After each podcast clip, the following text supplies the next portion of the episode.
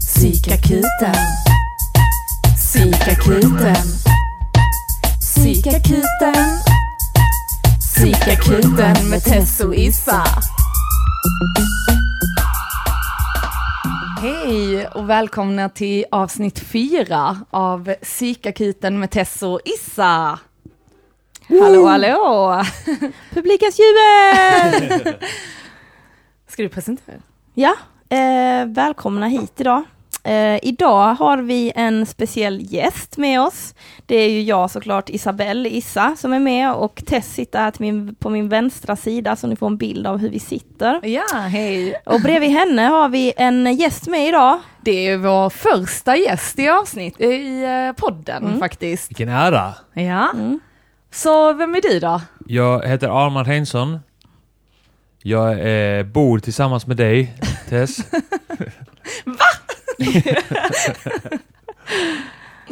Precis, du är min sambo. Ja. Mm. Så eh, ja, Du är ju rätt van vid det här forumet, eller hur Arman? ja det, jag gör det mer än att inte göra det. Ja. Så känns det. ja. För du har ju två, två egna poddar va? Ja, tre Mm. egentligen. Tre? Mm. Ja. Vilka är de då? Eh, Mata grisen, Måndag och Musikgörningspodcaster. De Mm. Och nu en gäst i psykakuten med Tess och Issa. Ja. Mm. Mm. Idag har vi eh, funderat lite på vad vi ville prata om och eh, jag, ehm, ja, vi diskuterade och kom väl fram till att eh, eftersom att Arman är vår gäst också så eh, delar jag och Arman någonting och Tess även så för hon har varit med på vår resa så idag tänkte vi diskutera utbrändhet Ja. och allt vad det innebär. Hur man överlever och hur man dör, Ja. skulle jag vilja säga. Ja. Från död upp till liv. Definitivt. Nu ska vi bara flytta på bordet här så att Bella kan hoppa upp i soffan här. Så, ja. Yes. Nu är du med. hon vill upp i fönstret. Ja. ja, det är inte alltid lätt att spela in med hundar. Nej. det hörde det ni ju i inte. avsnitt två. Mm, mycket uppmärksamhet här. Precis. Mm, men det är fint. Ja, Nej men jag, jag, jag, eh, för mig startade den här resan av att jag eh, mådde sjukt dåligt när jag kom tillbaka från att ha varit borta från Skåne väldigt länge. Mm. Och sen kom jag hem och jag tror att det var väldigt symboliskt för mig att komma hem. Liksom. Och hur allting sköljde över mig eh, och jag blev väldigt liksom deprimerad. Kan Var man använda det ordet? Skövde? Efter att Ja, Skövde? ja, och efter liksom att jag bara varit, jag, jag var i Skövde tre år. Ja. Eh, Det kan man ju höra att det var inte jätte, jättebra för min mentala hälsa. Och bo i en så liten stad, jag har aldrig bott så litet förut och liksom väldigt så in, instängt, väldigt få människor och studentliv liksom, som inte jag alls känner att jag passar in i. När man ska göra saker som man inte vill. Liksom. mm. Jag kommer ta ett exempel därifrån, för att det är så himla roligt. Ska vi ta en sak först bara? Eh, för vi, vi sa, jag brukar också säga det ordet, utbränd. Mm. Eh, men det är väl ett, eh, ett ord som man inte ska använda i, eller som Det heter ju utmattningssyndrom. utmattningssyndrom. Ja, för att Precis. utbränd antyder att man är helt slut Ja. och inte, alltså ett ljus som är utbränt eh, kan ju inte återhämta sig. Det kan Nej. ju inte bli ett helt ljus igen. Och sen tänker jag att det kan ju vara så med utbrändhet att folk slänger ju med det när de känner sig trötta. Att liksom nu har det varit mycket stress, jag känner mig utbränd, men jag vet inte, fick du, du fick aldrig någon diagnos hos en läkare? Du gick aldrig till läkare? Nej, Nej, så då är. Arman den enda som är, har varit utbränd på riktigt här. Jag har ju läkare i min familj, va? så behöver inte gå till dem. Ja, just det, det är sant. Ja. Men ja, det, jag håller helt med. Det är ju ändå, ehm, ni sa utmattningssymptom. Syndrom. Syndrom. Jag vet, syndrom. Mm. Och vad är ett syndrom då? Någonting som man har och sen kan det gå över, va? Ja. Det är väl något sånt. Ja, Ja. men det är absolut sant. Mm. Jag ser det lite, eller när jag beskriver för människor skulle jag säga att det är typ som att jag gått på tom tank väldigt länge. Mm. Att jag hade energi och sen så har jag använt upp det, använt upp det, använt upp det och till slut så är det typ som att jag går på ga alltså gaser, att det bara liksom ryker ur mig men det finns ingenting att hämta från. Mm. Eh, men sen hade jag, jag vet inte, ju mitt abrupta slut var efter jag hade varit restaurangchef, jobbat jätte, jättemycket och sen så när det slutade, så jag höll mig liksom för jag hade en deadline. Sen när det slutade, då föll jag liksom Mm. pladask. Då, Men det är väl lite som när man blir förkyld. Alltså att Mm. man kan ju gå till jobbet och jobba och ha en intensiv period. Sen så fort man är ledig en vecka, då bara bryter förkylningen ut. För att man har liksom hållit sig till den här deadlinen och när kroppen tempo. väl, ja, och när kroppen väl slappnar av, då kommer det bara varning, varning, Ja. varning. Och ofta med utmattningssyndrom så är det ju även att kroppen reagerar fysiskt. Så man kanske går till läkaren och tror att, ja men jag har jätteont i huvudet, eller jag har börjat tappa hår, eller jag har eh, börjat eh, bli deprimerad. Och så är det andra symptom på själva utmattningssyndromet, som man kanske inte förstår att det är utmattad som man har blivit. Mm. Men Ja. vad, vad är det som har gjort dig ut, eller utmattad Arman? Liksom? Alltså vad det är vet jag inte. Jag skulle gissa på att det är bara flera år av att göra lite för mycket eh, och inte återhämta sig, inte vila upp. Och eh, kanske att man är lite oorganiserad och kaotisk i huvudet och sinnet liksom. Jag vet inte exakt vad det är, men eh, Men kan inte du berätta med- lite om din, eller ska vi börja med Issas? Nej men ta Arman. Ja. Ja, Vill du ber- berätta om din eh, historia liksom innan du blev utbränd och hur det var under tiden när du förstod att du var det, vad hände liksom och så? Alltså, eh, ja det är lite svårt att, alltså jag vet inte hur långt tillbaka jag ska gå då. Alltså när, du var ju med när jag blev utmattad, Tess. Mm, Eh, det var väl 2014, eller? mm, Någon då. mm. Eh, och eh, jag, eh, det var ju bara att jag var på dåligt humör väldigt länge först. Mm. Eller vad säger du? Ja, men jo, det kanske yttrade sig lite så. Ja, och sen, sen, jag vet inte, jag, jag, var, jag var som inne i en dimma då. Ja. Jag tyckte, jag tyckte att det var skitmycket att göra på jobbet Mm. och jag bara växlade upp alltid. Mm. Bara måste göra, måste öka tempot här. Det brukar funka att bara växla upp Mm. och sen kan man växla ner igen när man har eh, hämtat igen allt arbete. Mm. Alltså jag skulle väl säga att du redan började bli utbränd eh, hösten 2013. Ja, Ehm, och så som jag upplevde det var väl att du kände att du var tvungen att prestera på många områden i ditt liv. det. Att det var mycket med familjen, ja. du hade precis skaffat en flickvän, jag då. Du skulle prestera på jobbet, du hade battle rap. Mm, Alltså att det var många olika saker. Och jag satte den pressen på mig själv också. Ja, För att jag ville ja, alltid vara jag satte bäst. ingen press. Vad menar du? ja. Och sen så var det väl 2014 som eh, du började tappa hår. Ja, det började ge sådana fysiska eh, resultat. Men då Mm. jobbade du fortfarande när det började? Ja. Alltså du hade det tempot som du hade då, som du beskrev nu? när Ja, fast jag bara gick dit och var sur. Alltså jag kommer ihåg där sommaren 2014, det var precis innan Arman fick semester. Mm. Och där var det att Arman kom hem och så var det att han var så jävla lack för att folk hade semester och var glada. Ja, ja. Alltså att du satt på bussen på väg till jobb och bara, alla är så jävla glada och var skitirriterad på att folk mådde bra. Liksom. Ja, men jag har alltid eh, blivit provocerad av att folk mår bra på våren. det är inte sunt, roligt. men jag hatar, alltså också för att jag har pollenallergi och blir helt sonkad eh, i april och maj. Och, Mm.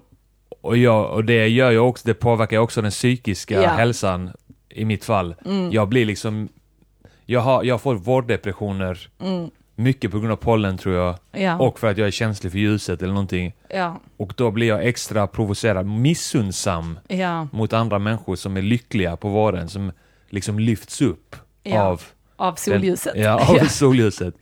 Så att inte nog med att jag mår dåligt av våren, det blir värre av att se att alla andra mår bra. Mm. Så att det, det, det och det var väl där eh, det började på våren för mig. Mm. Det är då jag är som svagast. Ja. Så att det är då den utmattningen jag hade byggt upp, upp under flera år. Eh, det är ingen slump att det började sen på våren, tror jag. Nej. Men det som var så sjukt var ju att du tappade fläckvis med hår. Ja. Så du börjar ju tappa I liksom... skägget, det började här nere på halsen, ja. eh, där man har skägg. Mm. Eh, där blev det så här först en liten fläck på ena sidan och sen så på andra sidan. Och det var inte så farligt för man, jag brukar ändå raka bort det som är på halsen. Men sen så började det sprida sig eh, uppåt och blev fläckvis i skägget och uppe på huvudet. Mm. Där det- jag inte har redan ärftlig tunnhårighet. Som är ändå ganska, den ärftliga tunnhårigheten är ju ganska eh, symmetrisk liksom. Det är som ett M här uppe vid hår, hårfästet. Mm. Men det börjar komma fläckvis på huvudet. Och det var väl då du faktiskt sökte läkarhjälp för första gången. Ja, Och då blev du sjukskriven i två veckor. just det. Till att börja med. ja. Och jag kommer ihåg att jag tyckte det var så provocerande för att ja, man hade ju verkligen alla symptom på utmattningssyndrom och läkaren bara, ja men två veckor. Och sen tog du hela din semester, de här fem veckorna, till att återhämta dig från, och då mådde du ju bättre när du var ledig. För då blev det ju två veckors sjukskrivning plus fem veckor. Mm. Men sen började du jobba heltid igen där mot hösten. Vad gjorde du då när du var ledig liksom? Jag minns inte. Vi, vi åkte till Turkiet Mm. och Och det var ju kul för där, där eh, kom folk fram, det var turkar som kom fram och berättade typ att ja. man skulle köpa så här olika Oljor, oljor, ja. till huvudet, för då var det ju nästan inget hår på huvudet kvar, Mm. eller i skägget. Så du fick ju raka av det väldigt så nära till huden för att man inte skulle se det. mm, det såg sjuk ut. Ja, ja. Och det är ju sån alopeci, Ja. heter det. Areata, att det är liksom Mm, eh, små ytor, eller mm. Begränsade ytor liksom, som drabbas av det. Och det var också skrämmande att det stod liksom om den här sju- eller sjukdom, det är ju också en typ av sjukdom, alopeci, Mm. men i vissa fall att det inte växer tillbaka. Och just att tappa just skägg och hårväxt, man bara, kunde inte vara könshår typ? Ja. varför, varför just där? ja. ja. Men eh, de oljorna, de luktade väldigt fränt. Vi gick till sån naturapotek där Mm. i eh, Det var Turkiet. typ någon mynta eller mintolja eller något sånt här. Sen så var det någon, Tea tree oil, ja, något, eh, något trä, något trä. gran eller något sånt. Ja, den luktade väldigt eh, eh, Fränt, tänker jag. fränt ja. Ja. jag använder tea tree oil, det luktar speciellt, det Ja. luktar väldigt starkt. Ja. ja. Mm. Men jag använder det som in- antiinflammatoriskt i ansiktet. Jaha, ja, Mm. bra. Men vad hände sen? För du återgick till ditt arbete. Ja. Och då var ju ändå, ja, men till det hela är ju då också att man, eh, att man har ju någon slags ansvarskänsla gentemot jobbet mm, och eh, får dåligt samvete om man, om man lämnar liksom andra i sticket. mm, eh, på jobbet. Så att jag var ju, ville ju inte bli sjukskriven i någon större utsträckning. mm, Och den inställningen tror jag också är en, en stor del av eh, att man blir utmattad. mm, Man, blir liksom, man stressar upp sig själv eh, av att veta att andra behöver dra ett extra lass mm, om man är borta. mm. För jag tänker också det som visade sig, alltså som då anhörig när man liksom umgås med någon som är utbränd, att det jag märkte på dig, för vi hade ju ändå dejtat och träffats i ett år Mm. innan dina symptom började komma. Och sen när vi är då hösten 2014, då hade du ju mått dåligt i ett år ungefär. Ja. Och det tyckte jag visade sig genom att du hade kort stubin, du började att slå i grejer där hemma när du blev eh, frustrerad. Ja. Alltså när du kände att nu är det för mycket press så blev det precis som bägaren rann över Mm. direkt. Och att ehm, du liksom kunde bli riktigt arg eh, för att du kände minsta lilla kritik eller att det Mm. var att nu har inte jag gjort rätt här. Eh, så det kändes som att du hela tiden låg och puttrade. Mm, och man tickande bomb. Ja, man visste inte när det skulle smälla liksom. Mm. Inte då på mig, men eh, på möblerna. Inte än. Nej, precis. Olämpligt skämt. Men, eh, och det visar ju sig tydligt liksom. Och då börjar ju dina vänner och så också ta tag i att prata med dig. Mm. Jag kommer ihåg att vi var i Skövde och hälsade på Issa, eh, Anton, Aman och jag. Och Aman och Anton satt där på natten och Anton hade ett riktigt sånt, vad heter det? In, in, Intervention. intervention med Aman. Var det så? Ja, jag har det filmat till och med. Ja. Men var det inte då han snackade också om vilken frihet det var att ha slutat jobba på Ja. sitt vanliga jobb Ja, och jobba med det kreativa istället? ja. Och jag och Anton pratade ju, det var ju så, jag och Anton Minns blev nära hade- vänner. Han hade ett, ett brandtal där, Ja. när han berättade. Vilken frihet! Ja, det var skitkul. Men just att han skulle prata med dig och att, för vi hade ju försökt snacka med dig, men du kände Hade väl ni att... det var- planerat att ni skulle ta ett snack med mig Ja, i ja. Skövde? Ja, okej. Ja, det är klart. Mm. Jag var desperat. Jag var, ah, man mår jättedåligt, vi måste hjälpa honom. ja. Mitt medberoende. Mm. Mm. Men sen, eh, vad hände efter där på hösten? Då, då blev du sjukskriven till vintern tror jag. När du kom Jag fick, tillbaka. Jag fick ju senare en sån eh, sjukskrivning på 75% tror jag, eller något sånt där. Eller 50%, var det 50, nog. ja. Ja. Så att jag, jag kom dit och jobbade halvdagar istället. För att eh, det är väl dåligt att sjukskriva sig heltid när man är utmattad. Nej, ofta behövs det. Heltidssjukskrivning. Ja. Man brukar bli heltidssjukskriven sen, får man komma Ja. tillbaka på Mm. i 20% kanske, sen Ja. 50. Ja. Så. Men han, han är inte som andra. Han skulle köra på. Han bara, Ja, men det ligger ju 50. lite så som du beskriver det, att du vill inte lämna folk sticket, och Mm. känns det väldigt naturligt att du bara, nej men jag behöver inte vara helt, heltidssjukskriven, jag kan jobba 50. Mm. Mm. Då blir det mycket lättare för Mm. mig. Men jag kommer Ja. ihåg när vi var hos läkaren, för att det var också så typiskt, ja man ringde dit för att boka tid, fick ingen tid. Och sen så var jag tvungen att ringa och Mm. bara, hallå han kan typ inte gå upp ur sängen, han mår skitdåligt. Och de bara, jaha, oj, ja men han får en tid samma dag. Och det är också så, ja men du hade ganska svårt att berätta om hur du mådde, hur du kände, och Mm. att just, att kanske inte då receptionisten lyssnar riktigt när du berättade. Och så var vi hos läkaren och då fick du ju en ny läkare, eh, inte han som hade sjukskrivit dig i två veckor. Och då var det att du hade ADD som diagnos, som Mm. är en form av ADHD utan hyperaktiviteten. Ja. Och då sa de ju så, nej men du måste till psykiatrin, för vi kan, Just inte, det. vi kan inte säga att detta är utmattningssyndrom i och med att du redan har en diagnos på ADD.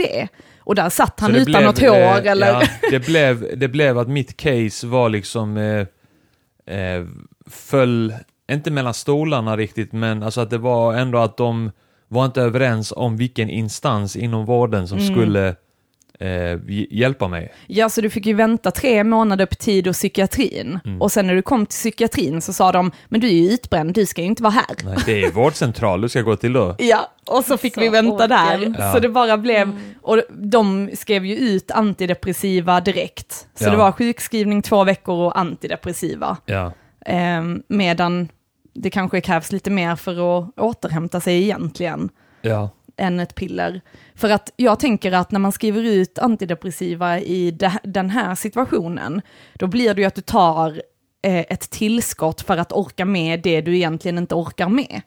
Så Mm. tänker jag i alla fall. Jag tänker att man snarare två veckor och så ska du gå och prata med en samtalsterapeut i, om, om Ja. din situation. För jag tänker det är väl det som krävs, att man börjar reflektera över hur man väljer att leva sitt liv. För uppenbarligen så gör det livet jag lever nu mig sjuk. Ja. Mm. Så då kanske det hade varit nice med inte en antidepp-piller, utan att det är så här, här, nu ska jag gå tre gånger i veckan och snacka med den här personen i Mm. två veckor. Mm. Du fick väl KBT där också när du blev sjukskriven? ja, det fick jag. Jag fick Men Tio via gånger. nät, nätet då eller? eller Nej, via... jag, jag fick, Remiss. Jag, jag fick remiss. Jag fick då Välja? va? välja själv, ja. Mm. Lite olika ställen.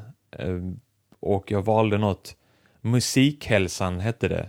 Det var, jag, jag fattar aldrig riktigt, jag, jag gillade bara då att, ja men okej, det är för folk som jobbar inom musik. Mm. Att då tänkte jag, ja men det är väl typ det jag gör. Du trodde terapeuten skulle sitta där och sjunga, klappa takt. Vi ska göra en låt om din Ja. mående. Jag skulle sitta och spela piano och sånt där. Ja. Nej men eh, jag valde det då, för jag visste, jag visste inte vad jag skulle gå på. Och jag tyckte att det var väl, det var väl okej. Det var inte jättebra. Det jag tänkte som var intressant när du fick KBT, det är ju att KBT handlar ju om att ändra sina tankemönster, alltså att ändra sina beteenden. Genom att då exempelvis ändra sina tankar om saker och ting. Eh, och det är mycket hemläxor, alltså det är ju med all personlig utveckling så handlar det ju om att du måste göra jobbet själv. Det är ju ingen som kan göra det åt dig. Det som var intressant med KBT, det var ju tio tillfällen och du gjorde ju inte riktigt dina hemläxor. Nej. Så när du kom dit så fanns det inte så mycket väl att snacka om, för du hade inte övat på kanske det du skulle ha övat på. Nej, nej, precis. Jag hade inte gjort mina uppgifter. Jag minns inte vad det var för uppgifter, men det var... Det var nog inte så mycket, det var nog inte så svåra uppgifter, men Var det så här räkna till tio? Eller? nej. Nej. Det var väl att jag skulle skriva ner grejer så här. Jag minns inte vad, men jag skulle skriva ner så här när jag känner mig eh, när jag blir förbannad eller när jag blir eh, ledsen eller någonting sånt där. Mm. Jag minns inte exakt vad det var. Jag minns bara att jag inte gjorde det. Och att jag var väl inte så drivande själv i samtalen. Nej. Nej, och sen tänker jag, för du, då var du sjukskriven i några månader på 50 procent. Och sen ökade du väl det ganska snabbt till 75 procent. Ja, just det. Och då började man se att han började må dåligt igen, när du ökade. Ja. Och, Alltså när jag tänker efter så har jag nog alltid eh, med jämna mellanrum blivit lite utmattad. Eh, typ inte kunnat gå ut, upp ur eh, sängen under perioder. mm, Behövt sjuka mig mycket. mm, Varit deprimerad under Mm. perioder. Slutat jobba ibland. mm, Bara så här sagt upp mig från ett jobb för jag pallar inte. mm, Utan att ha någon annan plan. Eh, så att det har varit ett mönster. mm, Hatar att jobba. mm. jag gör verkligen det alltså. Ja, men, och sen tänker jag, vad var det som hände sen? Du sa upp dig till slut från jobbet och började plugga. Mm. Precis. I, och där var liksom planen då att jag skulle smidigt slussas över till att jobba med humor, Ja, som jag ville göra. Med stand-up och eh, poddar och musik. för du gjorde ändå din stand-up-debut under tiden du var sjukskriven och utbränd. Ja, just så det. som jag kommer ihåg det. Ja, Ehm, på Rex pizzerias källare, ja på den precis. klubben. 2015. Mm. Så då hade det ändå gått nästan två år av att du hade varit sjuk. Ja, Mm. Och sen pluggade du i två terminer va? Eller en? precis. Två terminer. Ja. Plugga Och sen så lyckades du bygga upp podd och Mm. stand-upen. Ja, Och sen sa du, ja, sen återhämtat slutade mig ganska bra nu. Mm. Men jag känner ändå att jag har en reducerad kapacitet efter mm. min utmattning. Att jag är, Det- är mycket tröttare allmänt. Det jag tyckte var intressant när du sa upp dig från jobbet, det Mm. var ju, för då hade det ju gått så illa att du kände att jag klarar inte detta, Nej. jag måste göra det. Och att andra, dina vänner och anhöriga pushade dig. Mm. Men det som var intressant var ju att de anställde tre personer på din tjänst när du försvann. Ja, ganska snart efteråt så blev det, Ja. började de anställa rätt mycket. Ja, och det är ju ganska intressant för så som jag ser det är ju att du har suttit och gjort arbete för tre personer. Ja, alltså vi... Jag jobbade på en liten firma då, men vi var, vi var väl fyra eller fem anställda. Och eh, under de åren som jag jobbade där så ökade då företaget rätt kraftigt i antal kunder. Mm, Och jag jobbade ju med kundkontakt. mm, Så att det blev ju mycket mer att göra. Liksom. Det kom in nya kunder hela tiden. Jag utbildade nya kunder. Och personal väl? Du hade, det var ja, väl många det som blir kom... ju alltid, eh, det blir ju alltid att liksom man får samtidigt så här, eh, ja men utbilda annan personal också Mm. lite. Men vad tycker du om det Isa? För jag tänker också så, det är klart att de som har jobbat där länge är de som utbildar ny, men man får ju inte mer i lön för att man gör det, utan det blir snarare ett extra arbete man har vid sidan om. Ja, men jag tänker som ni säger att det här med att det ökade, men att man hänger inte med på att det ökar och så byggs lasten på. Men man fortsätter, så säger som du säger, du bara ökar din kapacitet för du har förmåga att göra jättemycket liksom. Och då blir det att man bara fortsätter, fortsätter, fortsätter. Och sen kommer du fram till en punkt. Men jag tycker det är intressant det du säger med att du inte kan jobba på samma kapacitet som du gjorde förut. Men den kapaciteten gjorde ju dig sjuk, så du borde Ja, ju aldrig jobba så igen. Mm. Ja. För det har jag märkt mycket på mig själv. Jag kommer aldrig återgå till den personen jag var innan. Men den personen gjorde mig sjuk. Så jag borde inte vara så. Mm. Och liksom det, det är övernaturligt att göra så mycket som du och jag har gjort, tänker jag också. När jag pratar med människor om vad de har gjort en helg, ehm, och så berättar de vad de har gjort en helg, och jag tänker, ah, de menar en eftermiddag, att de gjorde det. Och sen berättar jag vad jag har gjort, och då tror de att jag har gjort det under en vecka, men det var bara min lördag. Ja. Mm. Alltså jag kan ju fortfarande hamna i de mönstren för att jag har mycket energi, jag har kapacitet att utföra mycket saker och jag är precis som du, jag är kreativ. Och då tänker jag där att man måste passa sig. För också den här grejen med att det är svårt när det smyger på. Det är inte som att du fick så, varsågod, nu får du 15 nya kunder, då hade det varit mer märkbart så här, oj nu blev det 15, men om det är en och en till Mm. och sen blir det en nyanställd, du ska hjälpa den, det blir en till och det bara ökar, Mm, ökar. mm. Timmarna blir inte fler, men arbetet blir mer liksom. Mm. Det är där man måste passa sig. För att jag tror inte organisationen kanske gör det medvetet, den bara hänger inte själv med. Mm. Liksom. Och jag tror det är det, Och sen tänker jag också mycket på att man, man blev sjuk i en viss, eh, viss, eh, på en viss plats. Och det är väldigt svårt att återhämta sig. Mm. Det På samma ställe. Ja. Ja. Alltså hur ska jag liksom igen, som du, för då vill man ju bli den personen man var innan på den platsen. Mm. Men den personen kan jag inte vara och det, jag tror där blir det skitsvårt Det, liksom. det är väl därför, eh, alltså vi, vi läste ju på mycket om utmattning när jag var utmattad, att eh, det, eh, det st- bästa tipset var typ att man skulle byta arbetsplats. Mm.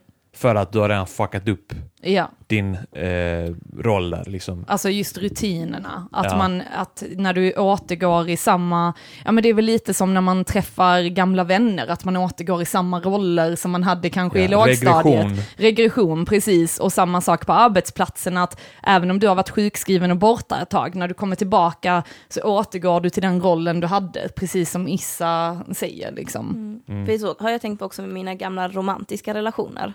Att jag kan liksom inte tillfriskna från det traumat som uppstod av dem med dem. Nej. Eller i den miljön liksom. Att stanna i Oslo, att stanna i Skövde, det var aldrig ett alternativ för mig. För det var så Nej. mycket smärta där liksom. Mm. Så jag tänker det är mycket med jobb. Så har jag också haft innan med så här, eh, min lägenhet. Jag har alltid så här skilt på att ja, men, den här lägenheten är anledningen till att jag mår dåligt. för att jag har mått dåligt i lägenheten. Mm. Och för att jag har haft ostädat. Men hur var det för dig Isa? För du, jag tänker din historia, alltså för när du bodde i Skövde och hälsade på nere i Skåne, då kunde du ju komma och bara så här, ja men jag kommer hem till er en sväng och sen så ska jag jobba på en nattklubb och sen går jag på efterfest liksom eh, på svartklubb och sen eh, ska jag passa min syrras barn och sen ska jag äta familjemiddag. Alltså att du hade ju verkligen alltså, planerat varje minut i princip från det att du landade liksom i Skåne. Ja men det är väl så om du ska hinna med så måste du planera. Alltså om du ska hinna med allting som du eh, vill göra, vilket jag förstår nu att jag kanske inte ville göra allt detta heller. Eh, liksom, men då måste du planera, för då Mm. är varje minut dyrbar. Att cykla tio minuter någonstans måste in i schemat också, för annars kommer du inte hinna. Men jag tänker att jag så, alltså om jag tänker på forna Isabelle, så var det så här, hon tyckte att det var normalt att jobba 60 till 70 timmar i veckan. Eh, Hon tyckte det var normalt att umgås med människor sex gånger i veckan. Alltså jag var aldrig själv, alltså jag tror jag umgicks mm, alltså nästan varje dag med någon. Liksom. Och det var både att jag kanske hörde av mig, men mycket att andra hörde av sig till mig och ville, liksom, ville vara, hänga eller vad vi nu än gjorde. Och sen också när man jobbat i barbranschen så är det så socialt att umgås hela tiden med människor. Men det, och sen så, jag prioriterade liksom absolut inte mig själv, inte liksom egen tid eller så. Alltså jag reflekterar liksom inte. Alltså jag hade inte tid för reflektion. För att Det det, är bara full fart inte. hela tiden. Yes, och bam, bam, bam, bam. Och sen då när jag kom hem, eh, och, och jag tror jag sprang från mig själv fysiskt hela tiden. Mm. Så att jag inte behövde möta mitt gamla jag och de problemen som faktiskt existerade i mitt liv och med hur jag levde det. Så då bara sprang jag, sprang jag, sprang jag. Sen kom jag hem till Skåne och då bara föll jag.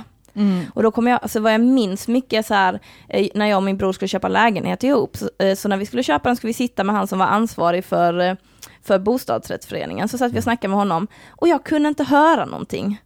Alltså jag har liksom ingen förmåga att lyssna och ta in information. Och där märkte jag att jag liksom var så trött, jag bara sov. Mm. Eh, Jag gjorde slut med, alltså nästan varje gång som jag har avslutat en dålig relation, både vänskap och eh, roman romantiskt liksom, så bara somnar jag.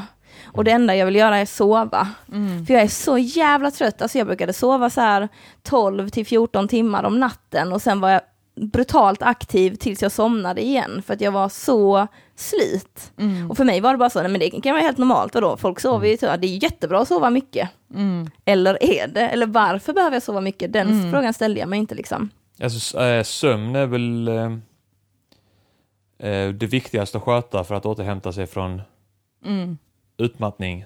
Mm. Att man bara tillåter sig att sova mycket. Mm. Sen är det ju viktigt att man också bearbetar det, tänker jag. Eh, att bara sova i tre månader och isolera sig från sina vänner, familj och så vidare och sen bara gå tillbaka till samma spår som man har gjort innan för att man känner, ja men nu har jag ändå haft tre månader där jag har bara skitit i allt och sovit och återhämtat mig. Det kanske inte är det bästa för då kommer du antagligen göra om samma misstag igen. Tänker jag i alla Absolut, men när du inte själv reflekterar tänker du inte så. Då är Nej. det ju bara så här, jag behöver bara pausa lite, bara, bara vila lite, sen ska jag hoppa på det här hjulet igen och bara barrrrrra, jag vet att jag klarar det, inga problem, jag är ju fan starkast i världen och ingenting kan stoppa mig, för jag är så, yes. Och För det- sen dör du ju. Liksom. Ja. Eller så, jag kände att jag att jag, men jag kom ju tillbaka och så pluggade jag magister, för jag visste inte vad jag ville göra, så hittade jag magistern och bara, men det blir nice, jag tar den, för jag är ändå inne i plugglivet. Så gjorde jag den, men då gick jag ju bara till skolan, och så var jag där, sen gick jag hem, och det var det enda jag gjorde. Och så bara satt jag hemma, och jag bara kände så här, jag bara liksom var så trött på något sätt. Sen när liksom plugget var slut så tog jag den här tjänsten som restaurangchef och jag var ju, då var jag redan helt tom. Men då skulle jag bygga upp den här restaurangen, jag kände jättestort ansvar, jag hade 22 under mig, jag, jag vill alltid prestera, jag vill alltid göra ett bra jobb, jag vill att alla ska säga, hon Isabelle, hon, hon är fan så jävla grym. Alltså det är det ryktet jag vill ha om mig, jag är stolt över det jag gör och jag vill att det ska bli bra.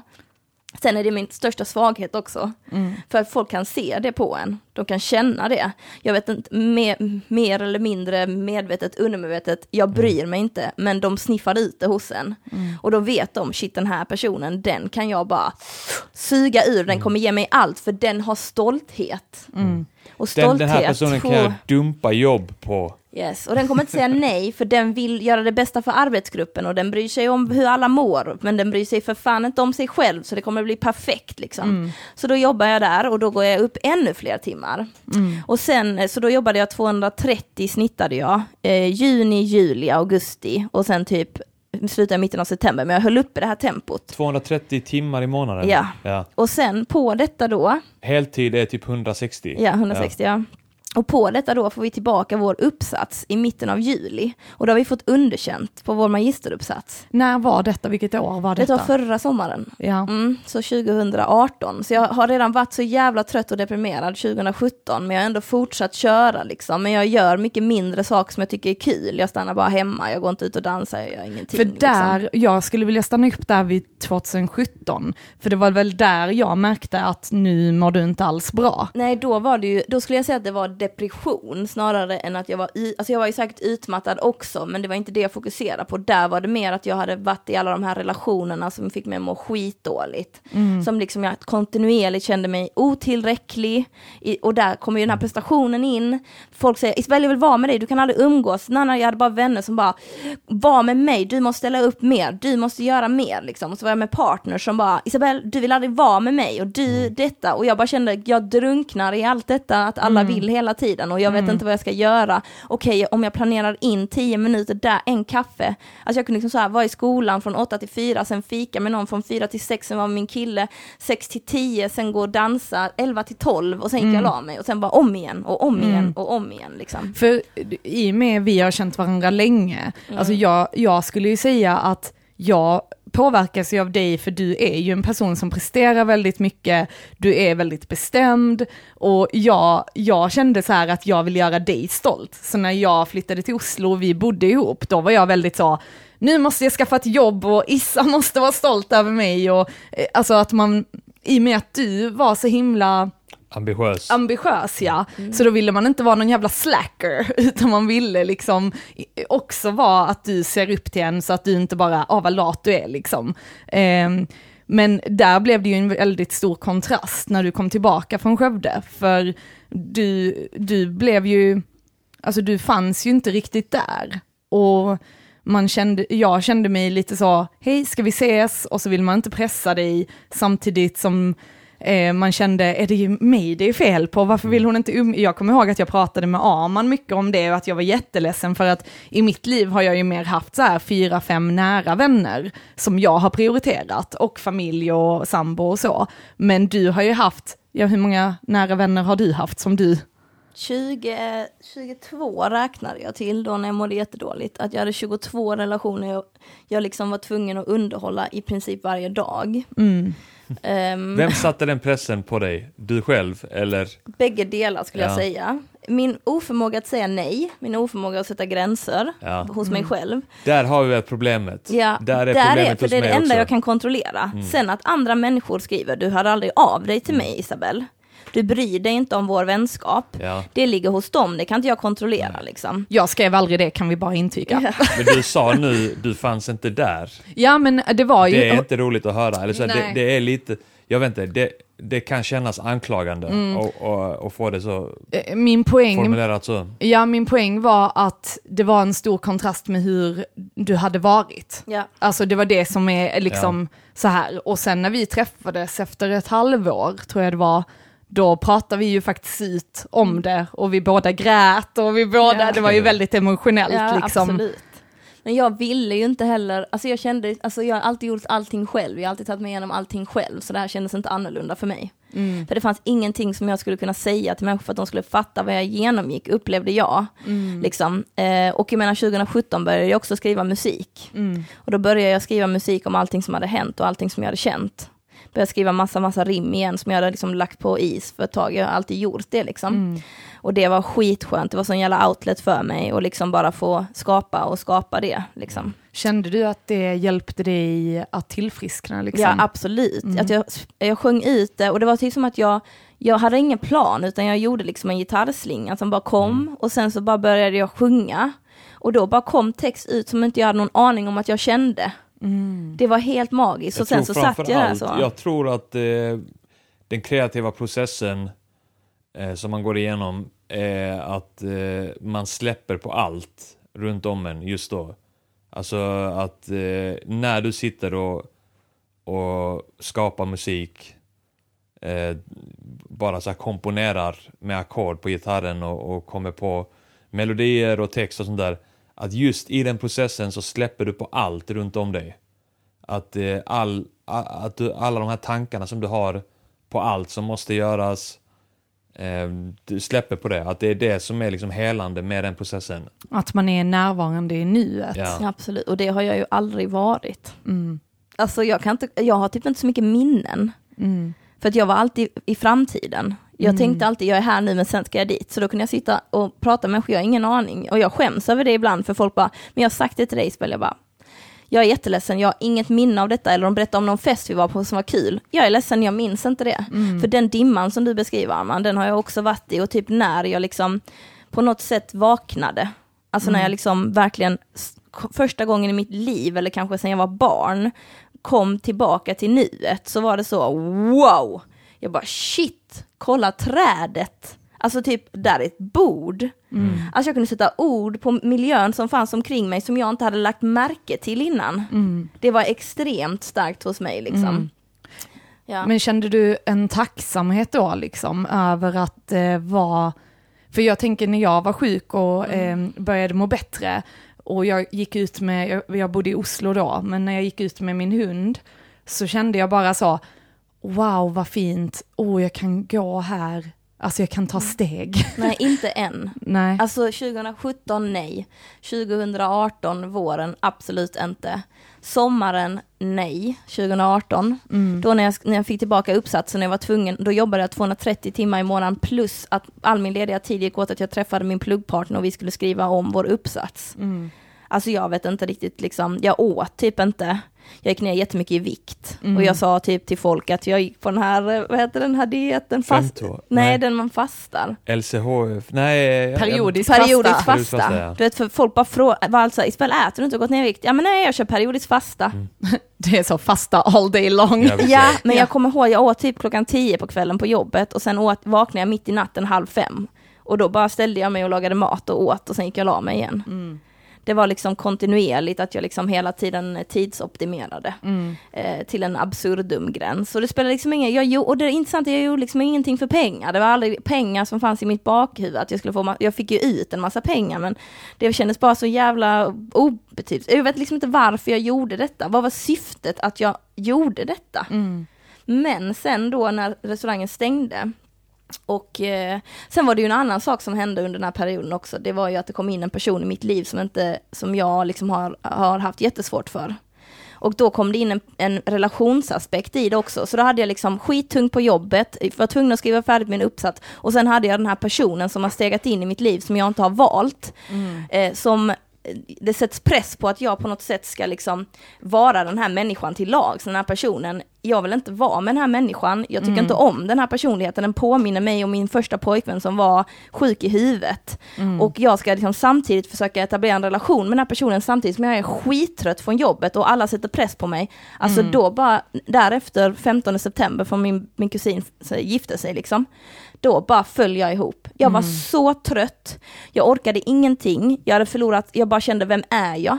Vad är det här för verklighet? Jag visste ingenting, det enda jag visste var att jag var fruktansvärt olycklig Mm. och jag var så trött. Mm. Jag var så trött. Jag ville liksom ingenting och allting samtidigt. Och det är den värsta känslan som jag vet, är Mm. att jag, jag står helt still, jag vet inte ens vart jag ska liksom. Mm. Var har jag varit? Vart vill jag? Vem är jag? Alltså det Mm. var, det var hemskt. Och hur tog du reda på det sen, tänker jag? Inkrementella steg. Vad Smått och smått. det? Små, små steg. Okej. Alltså eftersom att jag alltid hade liksom slått allting på liksom. Åh, nu är det, det, det, det, det, det. Så var jag så här, okej Isabel, vad vill du? Uppenbarligen så, så studerar du kanske för att plisa någon slags samhällsbild av att det är det man ska göra. Mm. Men vi lärde oss skitmycket och det var roligt att lära sig. Så jag kan ta med mig det. Skitsamma att jag har massa skulder och jag kommer kanske aldrig jobba inom HR, vilket var det jag studerade. Mm. För jag vill inte det, inte på det sättet som det är uppbyggt. Liksom Mm. okej, vad tycker du om att göra? Och så gick jag tillbaka till det jag tyckte om som, att göra som jag var barn. Vad gillade jag när jag var barn? Innan den här, Mm. du ska bli vuxen och du ska göra detta och du ska bli... innan allt det där skiten började som liksom skulle clouda mig att jag inte får lov att fortsätta vara ett barn 80% och 20% vuxen när det kommer till att betala räkningarna. Så då kom jag på, jag älskar att dansa. Det är ju det jag tycker om att göra. Så då startade jag danskurs. Alla kan dansa som jag fortfarande har och som är, är full rullians nu, som jag liksom har byggt upp så att jag kan släppa det idag. Mm. Eh, och sen så eh, tänkte jag, jag ska fan släppa ett album. Alltså mina låtar ska bli till ett album. Mm. Så då jobbade jag med det, jag fick en kille att eh, spela gitarr, han hade skickat, jag la upp någon, bild på, eh, någon låt på Facebook och han skickade att han spelat gitarr och jag tyckte det var så jävla nice. Så jag kontaktade honom och frågade om han ville vara gitarrist på mitt album och han sa ja direkt liksom, skitkul. Mm. Och sen så var jag så här, okej, jag hade ju massa pengar så jag behövde ju inte jobba, men jag tänkte ju, oh, jag ska ut och resa, men jag hade ju noll energi, det fanns ju inte en chans i helvetet att jag bara skulle packa en kappsäck och ligga på stranden. Nej, Mm. Mm. det fanns inte ens energi till det. Så då började jag liksom så här, eh, komma på, okej, jag behöver ett jobb som jag kan betala hyran och eh, ge, sätta mat på bordet. Mm. Och som jag kan spara lite varje månad. Så om vi säger att jag kan spara tusen kronor varje månad, vi börjar där liksom. Mm. Så då skaffade jag ett, så hittade jag ett jobb som var en lunchrestaurang. Perfekt. Mm. Då jobbade jag där liksom fyra gånger i veckan, tre till fyra sa hon. Ja, såklart eftersom att jag jobbar så bra så får jag alltid jobba mer, så då blev det varje dag, måndag till fredag, men det var Mm. helt okej ju. Så jobbar man typ lunch och sen går man hem klockan tre och då kunde jag ha dansen två gånger i veckan. Och jag fick liksom den här tiden jag behövde Mm. för att liksom tänka ut vad jag ville, reflektionstiden liksom. Mm. Eh, Så då kände jag bara, okej, fuck nu är det fan, nu är det jävligt nice här. Mm. Ehm, och den här personen som då fanns i mitt liv flyttade bort. Så jag behövde liksom inte deala med det överhuvudtaget. Den personen Mm. fanns inte längre, så att nu kunde jag liksom, nu behövde jag inte känna mig eh, taskig, dum, en djävul hela tiden. Mm. Utan jag visste nu igen att jag inte är de sakerna. Mm. Liksom. För sjukdomen försvann. Mm. Och jag tänker också, jag, tänk, jag tänker också att med alla de här relationerna, alla dina 22 nära vänner, plus din familj, plus din släkt och arbetskollegor. Alltså hur hanterar du liksom den pressen utifrån? Vad var det som hände där? eh, jag bara ehm, började säga stopp. Så om folk sa, Isabella, hör aldrig av dig. Nej, sluta vara min kompis då. Mm. Jag bara sa, sluta vara min kompis. Mm. Du reagerar hårt. Ja. Ja. Jag bara orkar inte. Alltså jag blev väldigt så markant. Alltså när, man, när jag liksom inte, jag har inte satt gränser mot människor i mitt liv.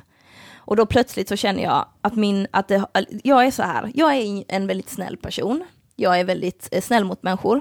Men om du går över min gräns, alltså om du pushar mig för långt, Mm. då blir jag en väldigt otrevlig person. Och jag kommer vara sträng, hård och kanske lite jävlig mot dig. Mm. Liksom. Att jag har liksom, jag har väldigt mycket tålamod, men när det, när det är uppnått så är det Mm. kört. Mm. Liksom. Eh, så då kände jag hur jag var så här, nu är jag trött på detta, jag pallar inte höra detta, jag pallar inte höra att jag är otillräcklig hela tiden. Alla människor i mitt liv som får mig att känna mig otillräcklig ska ut. För det finns, det- och så kollar jag, för det är inte som att alla försvann, men sen blev det så. Jag hade min familj, min familj har alltid varit min trygga punkt. Och sen var jag tvungen att förklara för dem allt som hände i mig. Och då gjorde jag mycket det genom att visa mina låtar för dem. Den här låten handlar om detta, det var så här jag kände. Jag hade aldrig pratat med dem om alla de här relationerna jag varit i, allt som jag hade upplevt. Utan jag hade alltid varit så, allt är bra, allt är bra, allt är bra. Liksom, inga problem. Liksom på något sätt för att jag kände att jag börda, jag, jag var en börda om jag skulle vara svag då, som jag såg det som. Skör är lika med svag, Ja, säger det mitt visar sig gamla. sårbar. Ja, att liksom säga jag är skittrött, jag är jätteledsen. Alltså det har jag än idag svårt att säga, men jag jobbar på det liksom. Men där, och så var det så att jag bara, nej, jag, vill du ha en sån här relation där vi är typ som att vi är tillsammans, känns som att jag var tillsammans med jättemånga människor, eh, då vill inte jag liksom. Så det slutar ju med att jag känner så här, jag har inga kompisar. Jag har inga kompisar. Jag hade så många kompisar, nu har jag inga kompisar. Och det var på något sätt det absolut eh, ensammaste jag någonsin varit i hela mitt liv. Men så hela tiden tänkte jag, men vill du återgå till den där känslan du hade innan? Nej, det vill jag inte. Nej, då är det okej. Och det är okej att sakna de människorna. Det är okej att sakna den jag var, det är okej och så, men vi ska inte tillbaka dit liksom. Så nu är det så att jag, oj det är rätt absurt, alltså när jag berättade för folk hur mitt sociala liv såg ut, hur många vänner jag hade, kommer det vara en tjej i Skövde som bara, Isabel hur många gånger är det normalt att träffa människor i veckan? Jag bara, sex, sex, sju. Hon bara, det är inte normalt Isabel. Jag bara, vadå normalt? Det är inte normalt. Hon bara, men alltså, när har du tid för dig själv? Jag bara, vadå tid för mig själv? Ingen har någonsin ställt mig den frågan, vadå tid för dig själv? Vad är det för något? Nej men nej, tid för alla andra. Ja, det är ju det livet går ut på liksom. Så, så nu känner jag att jag är skitnöjd. Alltså jag har ju vänner över hela världen. Som jag pratar med sporadiskt. Jag försöker träffa dem en gång per år. Och sen är det liksom du. Sen har jag några i Malmö liksom, men sen är det min familj.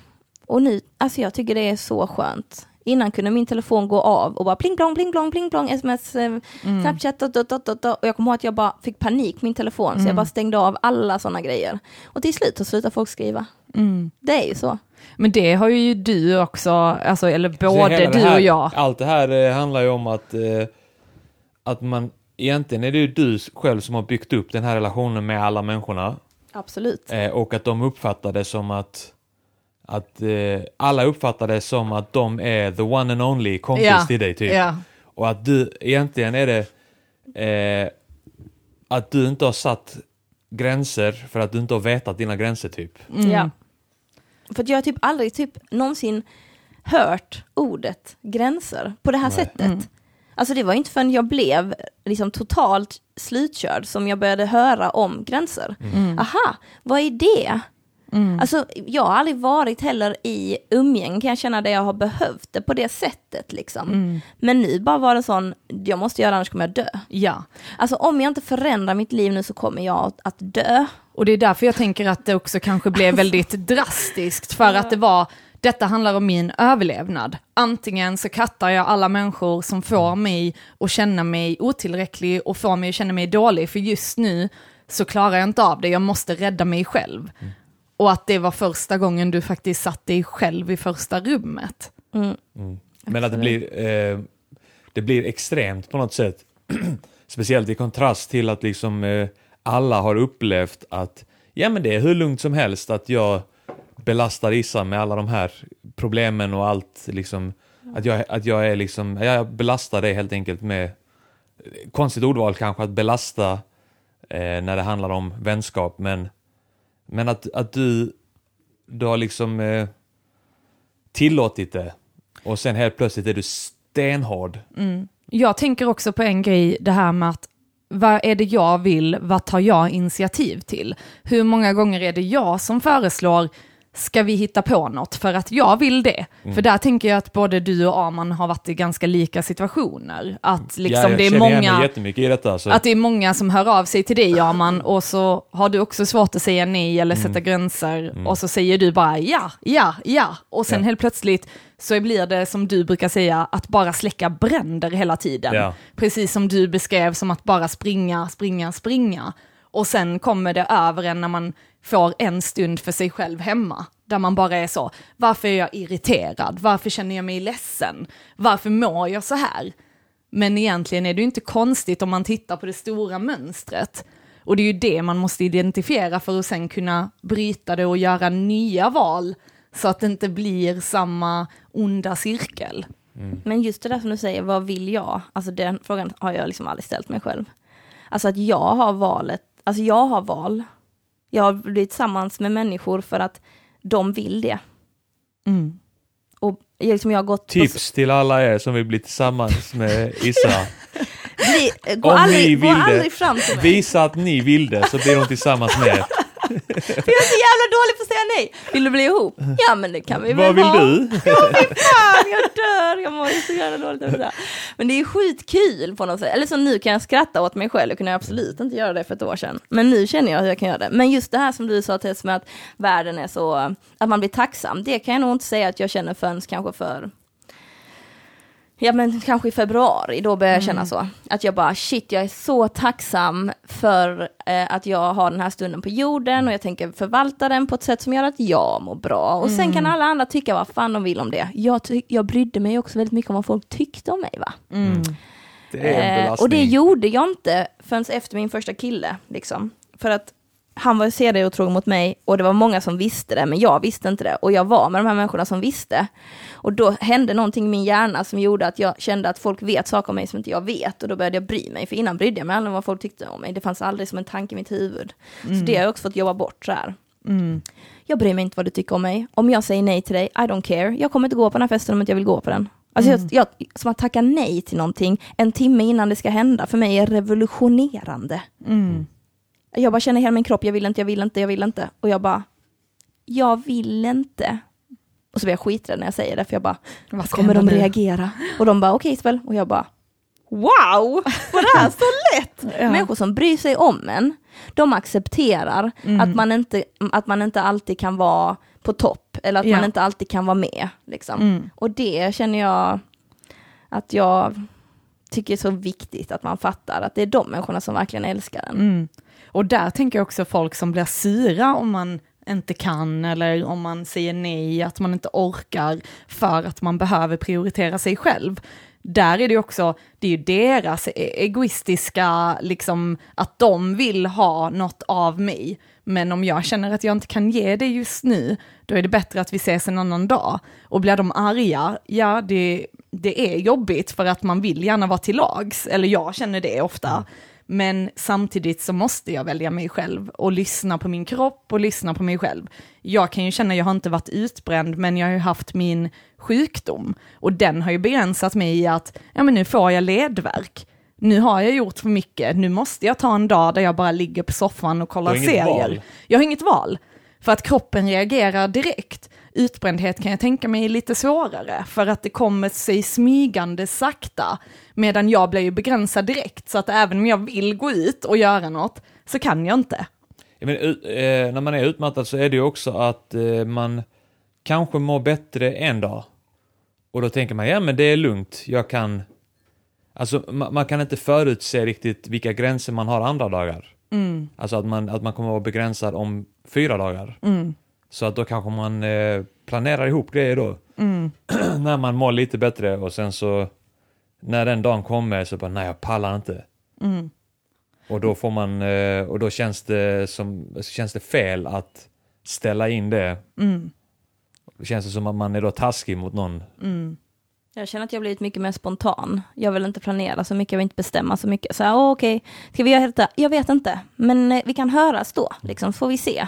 Alltså att man inte behöver bestämma så mycket saker, för jag blir väldigt stressad om mitt schema är fullspäckat. För då återgår jag till den känslan liksom. Sen Att också inte nu... ha kontroll. Egentligen är det Ja. ju det utmattning är, att man känner, det är en långvarig känsla att man inte har kontroll över situationen. Jag kommer inte klara detta. Men sen tänker jag också som du och jag Arman, som liksom du har ju, du har ju eh, skapat de här poddarna, du kör på det liksom. Och jag kör ju på min dans och jag jobbar som servitrisen har jag liksom, jag gör barksmycken och massa olika grejer. Och vi har ju diskuterat mycket det här med typ hur man ska organisera sig. Ja, ja. Liksom för att, för att få det här, eh, eh, alltså om man har eget företag och funka liksom. Och för mig har den grejen, när vi har diskuterat det mycket så här, skriva upp lappar, vad är det jag behöver göra, vad är det som är viktigt idag, vad kan jag göra imorgon? Och liksom, jag känner, jag vet inte hur du känner, men jag känner också att jag har organiserat mycket mer i mitt hem också på något sätt. Var är detta och var är detta? Mm. Att jag organiserar liksom min omgivning som i det fysiska och sen det psykiska. Okej, okay, idag behöver vi fixa de här sakerna. Liksom, så att jag på något sätt får, en, får ett papper där det står allting så att jag inte känner att jag inte vet vad som händer. För innan kunde jag bara gå och så bara... Oh, oh, mm. oh, mm. Sen liksom. kan det ju vara en risk med att, alltså för listor är ju bra att skriva så att man vet, och, men det viktiga där tror jag är att man inte sätter upp att idag ska jag göra de här 52 grejerna, utan vad är rimligt att jag gör just idag? Alltså förstår ni? Mm. Eh, för där kan det också bli en stress att du har en lista som du måste, och gud är det så här mycket och jag mm. måste göra allt detta. Men sen det jag tänker är intressant med båda era historier. Få det ur huvudet är det viktigaste, mm. det är nummer ett. Få allting ur huvudet så att inte du bara går och bär på mm. 50 tankar samtidigt. Mm. bara så, oh, jag må, får inte glömma detta, får inte glömma detta, får inte glömma detta. Bättre att bara ha det på en lista mm. så att du inte behöver tänka på det utan du kan bara titta på listan Mm. Och det revolutionerande tycker jag är så jag kan känna i mitt huvud tänker jag, detta kommer ta flera veckor! Mm. Ah! Och sen har jag skrivit ner det och sen så gör jag det, aha, det här tog 25 minuter. Ja, alltså det är helt sjukt, och så nu känner jag bara wow, okej okay, det här kan ta kanske en timme. Och sen så kanske jag planerar två timmar för då är en timme till och bara, mm, mm. gör något kul för mig själv. Jag är helt med dig där. Man. Jag tänkte när ni, eh, för ni, ni båda Eh, Eh, har ju känt att det har varit för mycket, på, alltså att ni har haft press från olika håll liksom. Och sen har ni börjat säga nej och sätta gränser åt saker och ting och börja hitta tillbaka till det ni tycker är roligt. Du sa upp dig från ditt jobb, du eh, bara, nej men jag vill inte plugga, alltså jag vill inte jobba med detta jag är utbildad till just nu, utan jag vill göra musik och starta eget företag inom mina smycken och Alltså att, och Arman, du har ju också gått den kreativa vägen, att det är väldigt häftigt att se liksom, först gör man det som förväntas av en för att man tror att jag måste göra detta för pengar. Men sen har ni lyckats försörja er på andra sätt istället genom att göra saker ni faktiskt brinner för och tycker mm. om. Det är väldigt häftigt. Mm. Ja, frågan är vad korrelationen är där med, mellan eh, utmattning och till exempel ADHD. Mm. Den korrelationen. Alltså när jag gick eh, grupp-KBT, för vi var sex stycken som hade ADHD. Mm. Eller ADD, nu kallas väl allting bra ADHD. Mm. Och eh, alla där hade varit utmattade eller var på väg att bli det. Mm. Och eh, Frågan är också vad korrelationen är mellan då ADHD och folk som jobbar med något kreativt. Mm och eh, hur många som har tvingats, hur många som har ADHD eller som har varit kreativa egentligen, eh, som har tvingats liksom gå ifrån eh, dagjobb, vanligt dagjobb till att jobba med det kreativa. Mm. Det är och intressant tänker, att se. Vad händer med dem som faktiskt inte vågar göra det kreativa? Alltså de kanske bara blir långtidssjukskrivna. Jag vet inte, för Issa, du har väl misstänkt att du kanske har ADHD? Ja. Och jag tänker det är just det där med, alltså som, att man är på något sätt en idéspruta, man vill skapa mycket hela tiden. Mm. Och andra människor tror jag känner det och vill vara runt en för att man skapar hela tiden. Om och det vill då ha är, variation ja, i ja, livet. Precis. Och om, ja shit ja. Alltså men det jag känner också, 40 timmar på samma jobb, nej nej mm. nej, I can't do that. Mm. Och sitta stilla, vem, nej. Mm. Alltså jag måste röra mig. Liksom. Mm. Eller så här, det handlar inte om att man måste motionera, det handlar om att jag måste typ, jag kan sitta ner, så måste jag göra det, så måste jag göra det. Mm. Och att röra sig kan både vara mentalt, det behöver inte heller vara fysiskt. Så här, jag rör mig från den låten mm. till den Variation grejen. helt enkelt i vad ja. du gör. Absolut. Mm. Ombyte. Och sen jag tänker när vi pratar om det här med listor, att prioritera kanske. För om man, du har ju fått tillbaka allt hår i både skägg och huvud och eh, så här. Eh, men du har väl fortfarande känt tendenser till att nu blir det för mycket? Alltså jag sitter just nu och känner mig utmattad. Ja. Jag ligger ner här. Eh, jag ligger ner i en fåtölj med fötterna på min skrivbordsstol. Men du har kläder på dig i alla fall? Ja. ja. Men då har det väl blivit att du har börjat tacka nej till stand-up-gig och så? Ja, Även om du vill tvungen. göra det, Mm. så blir det att nej, detta blir för mycket. Mm. Ja. Men hur känner ni för att ni får ni frågan ofta liksom, vadå, ni jobbar ju inte heltid någonstans, varför är ni utmattade? Eh, Att det är svårt för jag tror omgivningen ingen att vågar förstå. fråga mig det nu. Nej. För jag blir så jävla provocerad när folk ifrågasätter Mm. ens utmattning. Varför man blivit det. Mm. Jag vill bara slå alla som frågar det. Mm. Hur snällt de än frågar det. Mm. Eh, eh, ja, men absolut att man har fått den frågan. Jag brukar fråga dem vad de gör, vad de gör med sina liv liksom. Ja, jag har ett heltidsjobb, jag jobbar som detta. Ja, och vad gör du mer? Ja, jag går på fotboll en gång i veckan. Det är det du gör. Okej, då ska jag berätta vad jag gör. Och så berättar jag vad jag gör en vecka när jag är ledig. Berättar jag vad jag gör så. Då, Mm. det är de så. Okej, bara, jag är en aktiv person liksom. Jag tycker om när det händer mycket saker och jag lever mitt liv så här, därför måste jag passa mig. Mm. Jag säger inte att ditt liv inte är rätt eh, för dig, det är inte rätt för mig. Liksom. Mm. Och jag jobbar på att min, min stör, största svaghet ska bli min eh, liksom, tyngsta styrka. Liksom. Mm. Och det kommer ta skitlång tid för mig att fatta det och skapa den balansen. Men jag är så villig att falla ner, gå upp igen, falla ner och gå upp igen tills jag hittar någon slags balans där fallet inte blir lika hårt. Mm. Utan där jag på något sätt kan känna av, okej, mm, nu är det något som händer här i min kropp liksom. Men jag känner typ att folk, jag orkar inte ens diskutera det. Mm. Alltså, men gör inte så mycket då. Mm. Jag behöver inte prata med dig då. Mm. Liksom. Om, Mm. Och sen så gillar jag att ha människor runt omkring mig som, är, eh, som gillar att ligga på soffan. Mm. För då kan jag komma in i deras verklighet lite och ligga på soffan Mm. med det är dem. medita- meditation. Ja men typ så här, mm, jag förstår varför man kollar på sånt här. Jag förstår varför man tittar på sånt här för då stänger hjärnan av sig. Mm. Och så vad, vad kan du välja för att få din hjärna att stänga av sig? Mm. Jag funderar också korrelationen mellan typ ADHD och drogmissbruk eller bruk. Sen behöver inte det vara ett missbruk tycker inte jag. Men Liksom. självmedicinering. Ja, vad du nu väljer. För att jag vet, man, man kan ju gå på massa mediciner som får en att liksom vara lugnare. Men sen känner jag att det kommer ta bort min kreativa kapacitet, så det vill jag inte göra. Mm. Alltså jag är jättenöjd med vem jag är. Mm. Sen att samhället har ett problem med det, that's not my Mm. problem. Och det jag tycker är jobbigast med att man jobbar som vi gör, är ju att man får alla andra människors ångest på en. Då fattar jag ju det. Okej, du ställer mig den här frågan för du kanske inte är nöjd med ditt liv. Mm. Eller du förstår inte hur jag kan leva mitt liv. Sen finns ju nyfikenhet också, jag vet inte om du möter det Arman, folk är så, vad gör du? Ja, du gör det. Mm. Spännande. Då förstår man ju att en person är nöjd med sitt liv, men om den kommer in och bara, du lever fel. Äh. Mm. Du, det är ditt fel att du blir sjuk liksom. Bara, Jag Mm. jobbar på det. Jag jobbar aktivt på det varje dag. Mm. Give me a fucking break liksom. Mm. Och det handlar ju också om vem du är runt omkring. Alltså på ett sätt så är det ju självförvållat. Ja. Alltså om man ska vara hård mot sig själv så är ju utmattning självförvållad för att man inte har satt gränser. Men det är också för att man, som sagt, man vet inte sina gränser. Man har inte den, eh, den liksom eh, färdigheten att, att veta vilka gränser man ska sätta.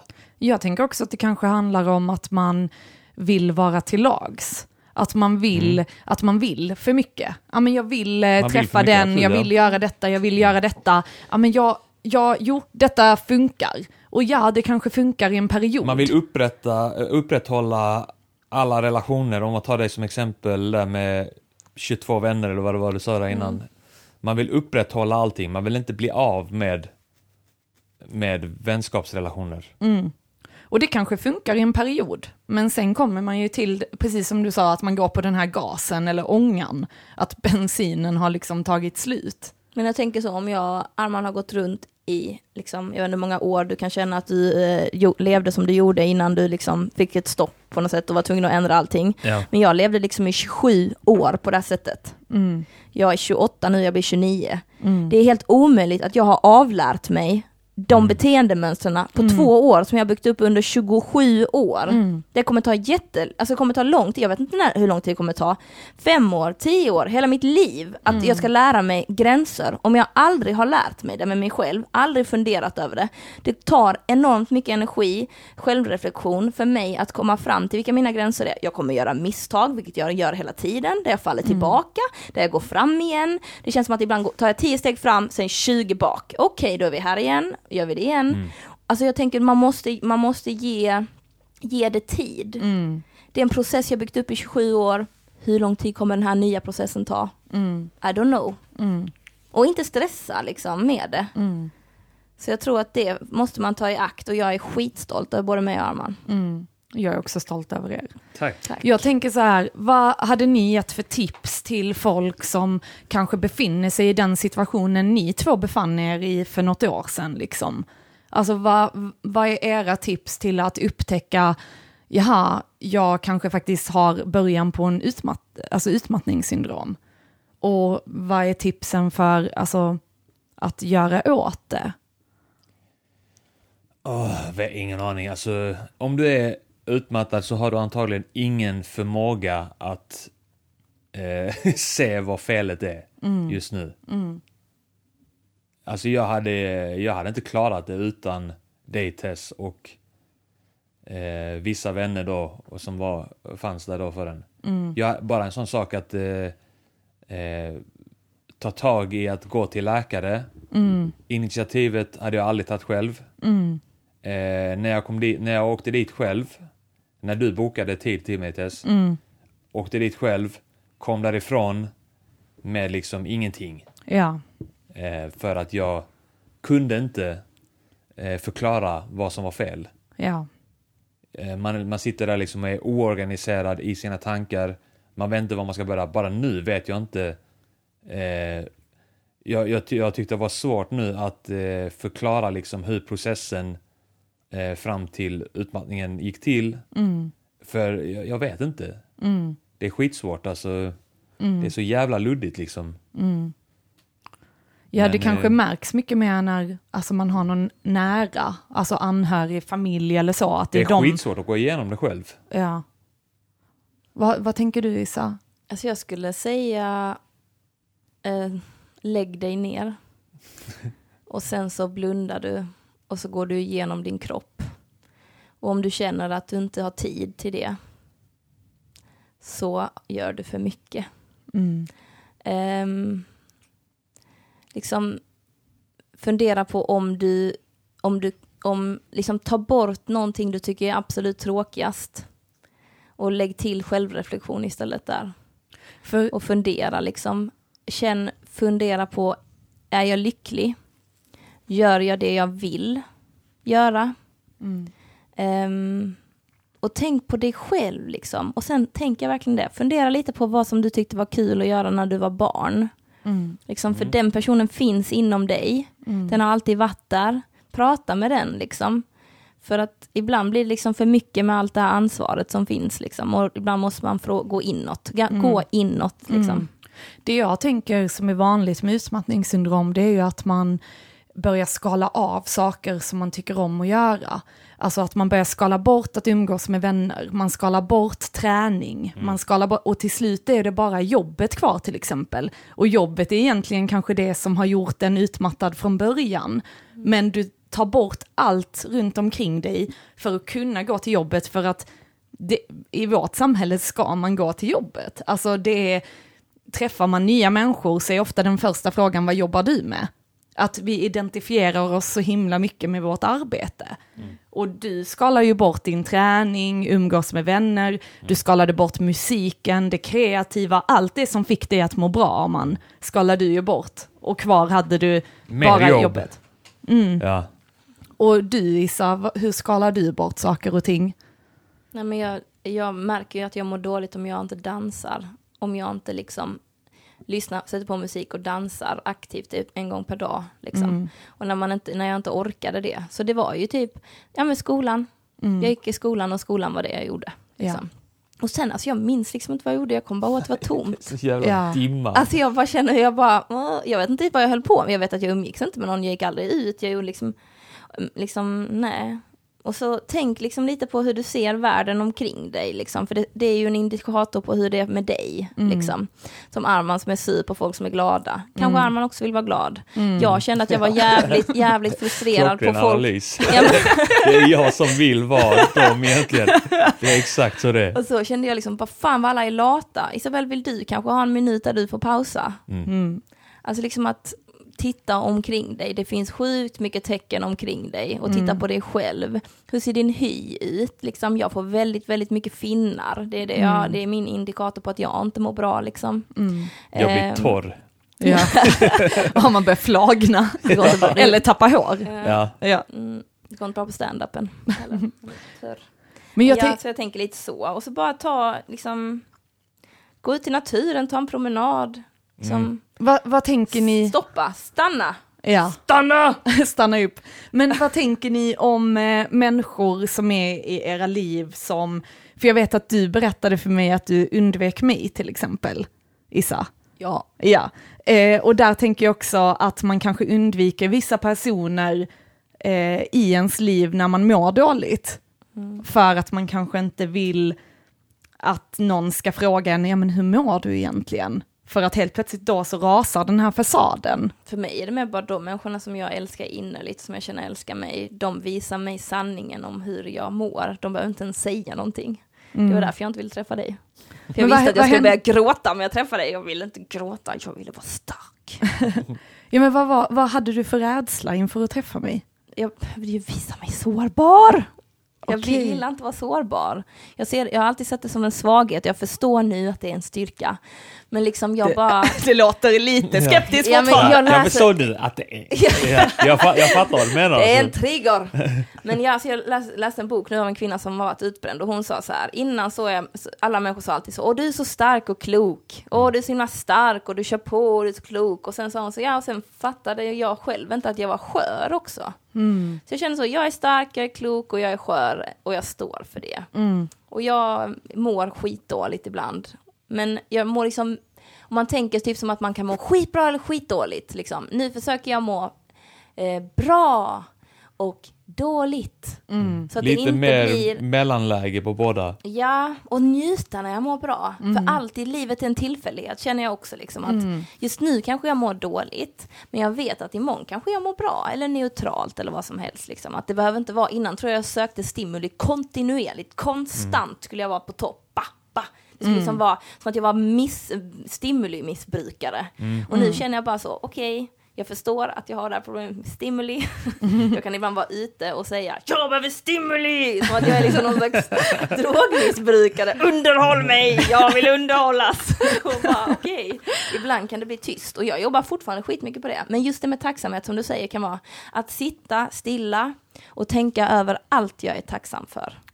Tror ni att man går in ofta och gör sig själv till ett offer om man mår dåligt liksom? Ja, nu är jag ett offer. Okej, tack.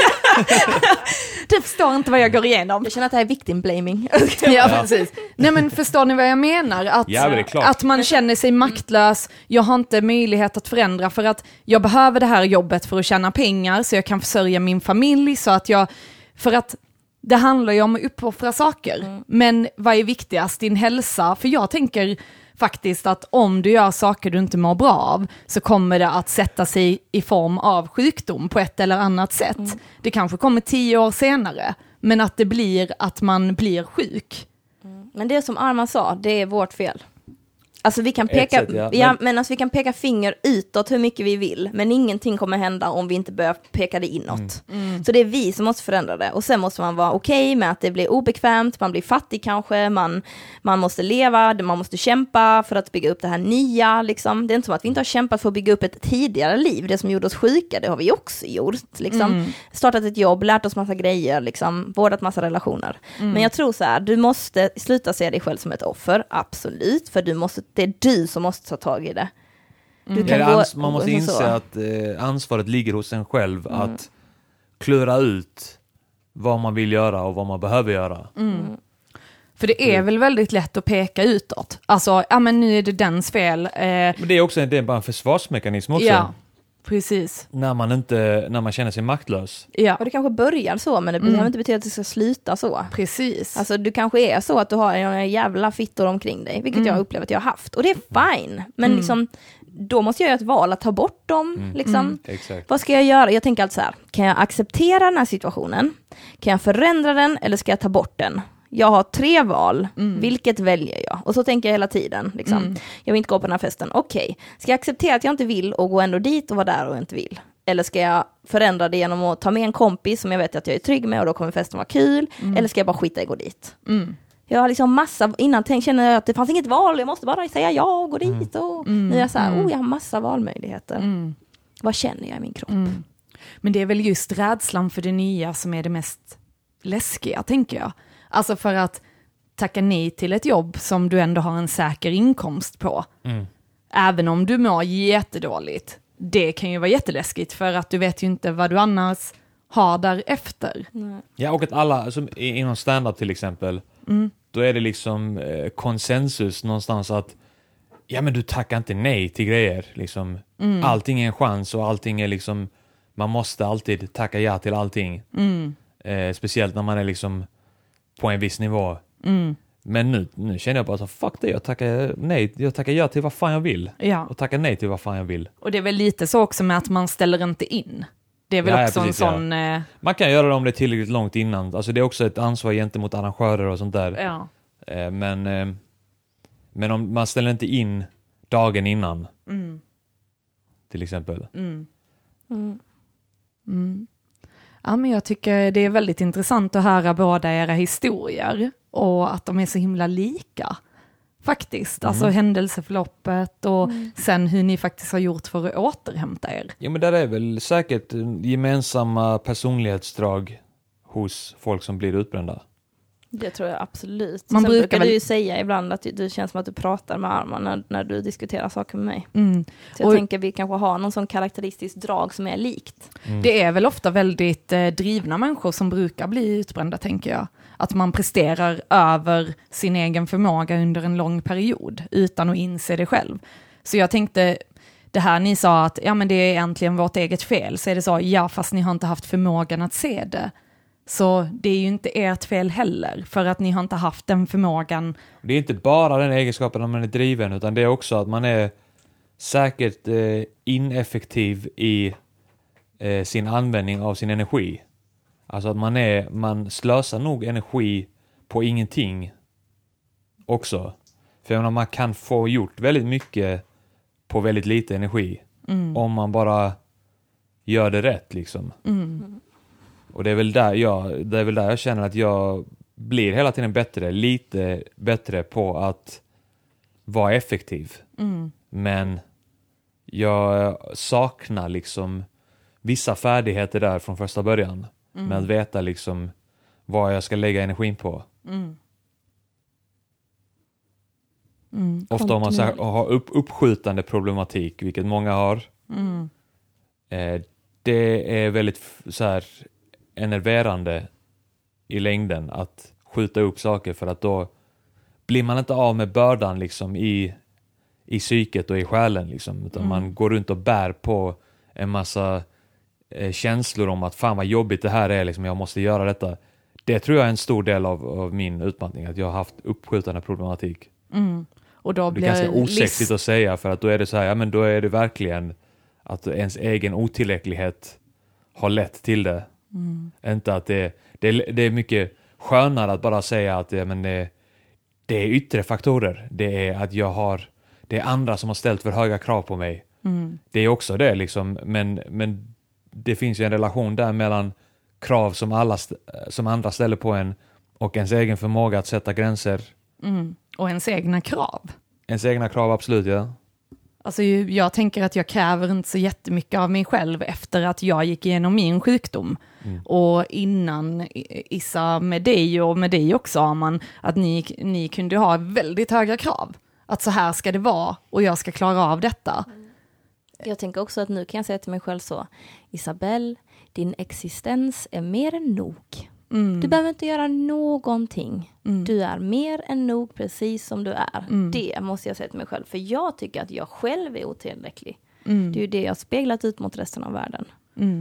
Så det är så, jag försöker bara, vi kan bara sitta här Mm. och göra ingenting. Mm. Och vi är ändå jätteälskade och jätteomtyckta och jättefina. Mm. Liksom. Mm. Prata med sig själv högt, tips. Mm. Ja, ja. Det känns ju som att man ibland kommer fram till väldigt bra saker tillsammans med alla de andra människorna som bor inom en. ja. Det är verkligen, verkligen Prata med tips. sig själv är ett bra tips faktiskt. Jag tycker det är så gött. Ja.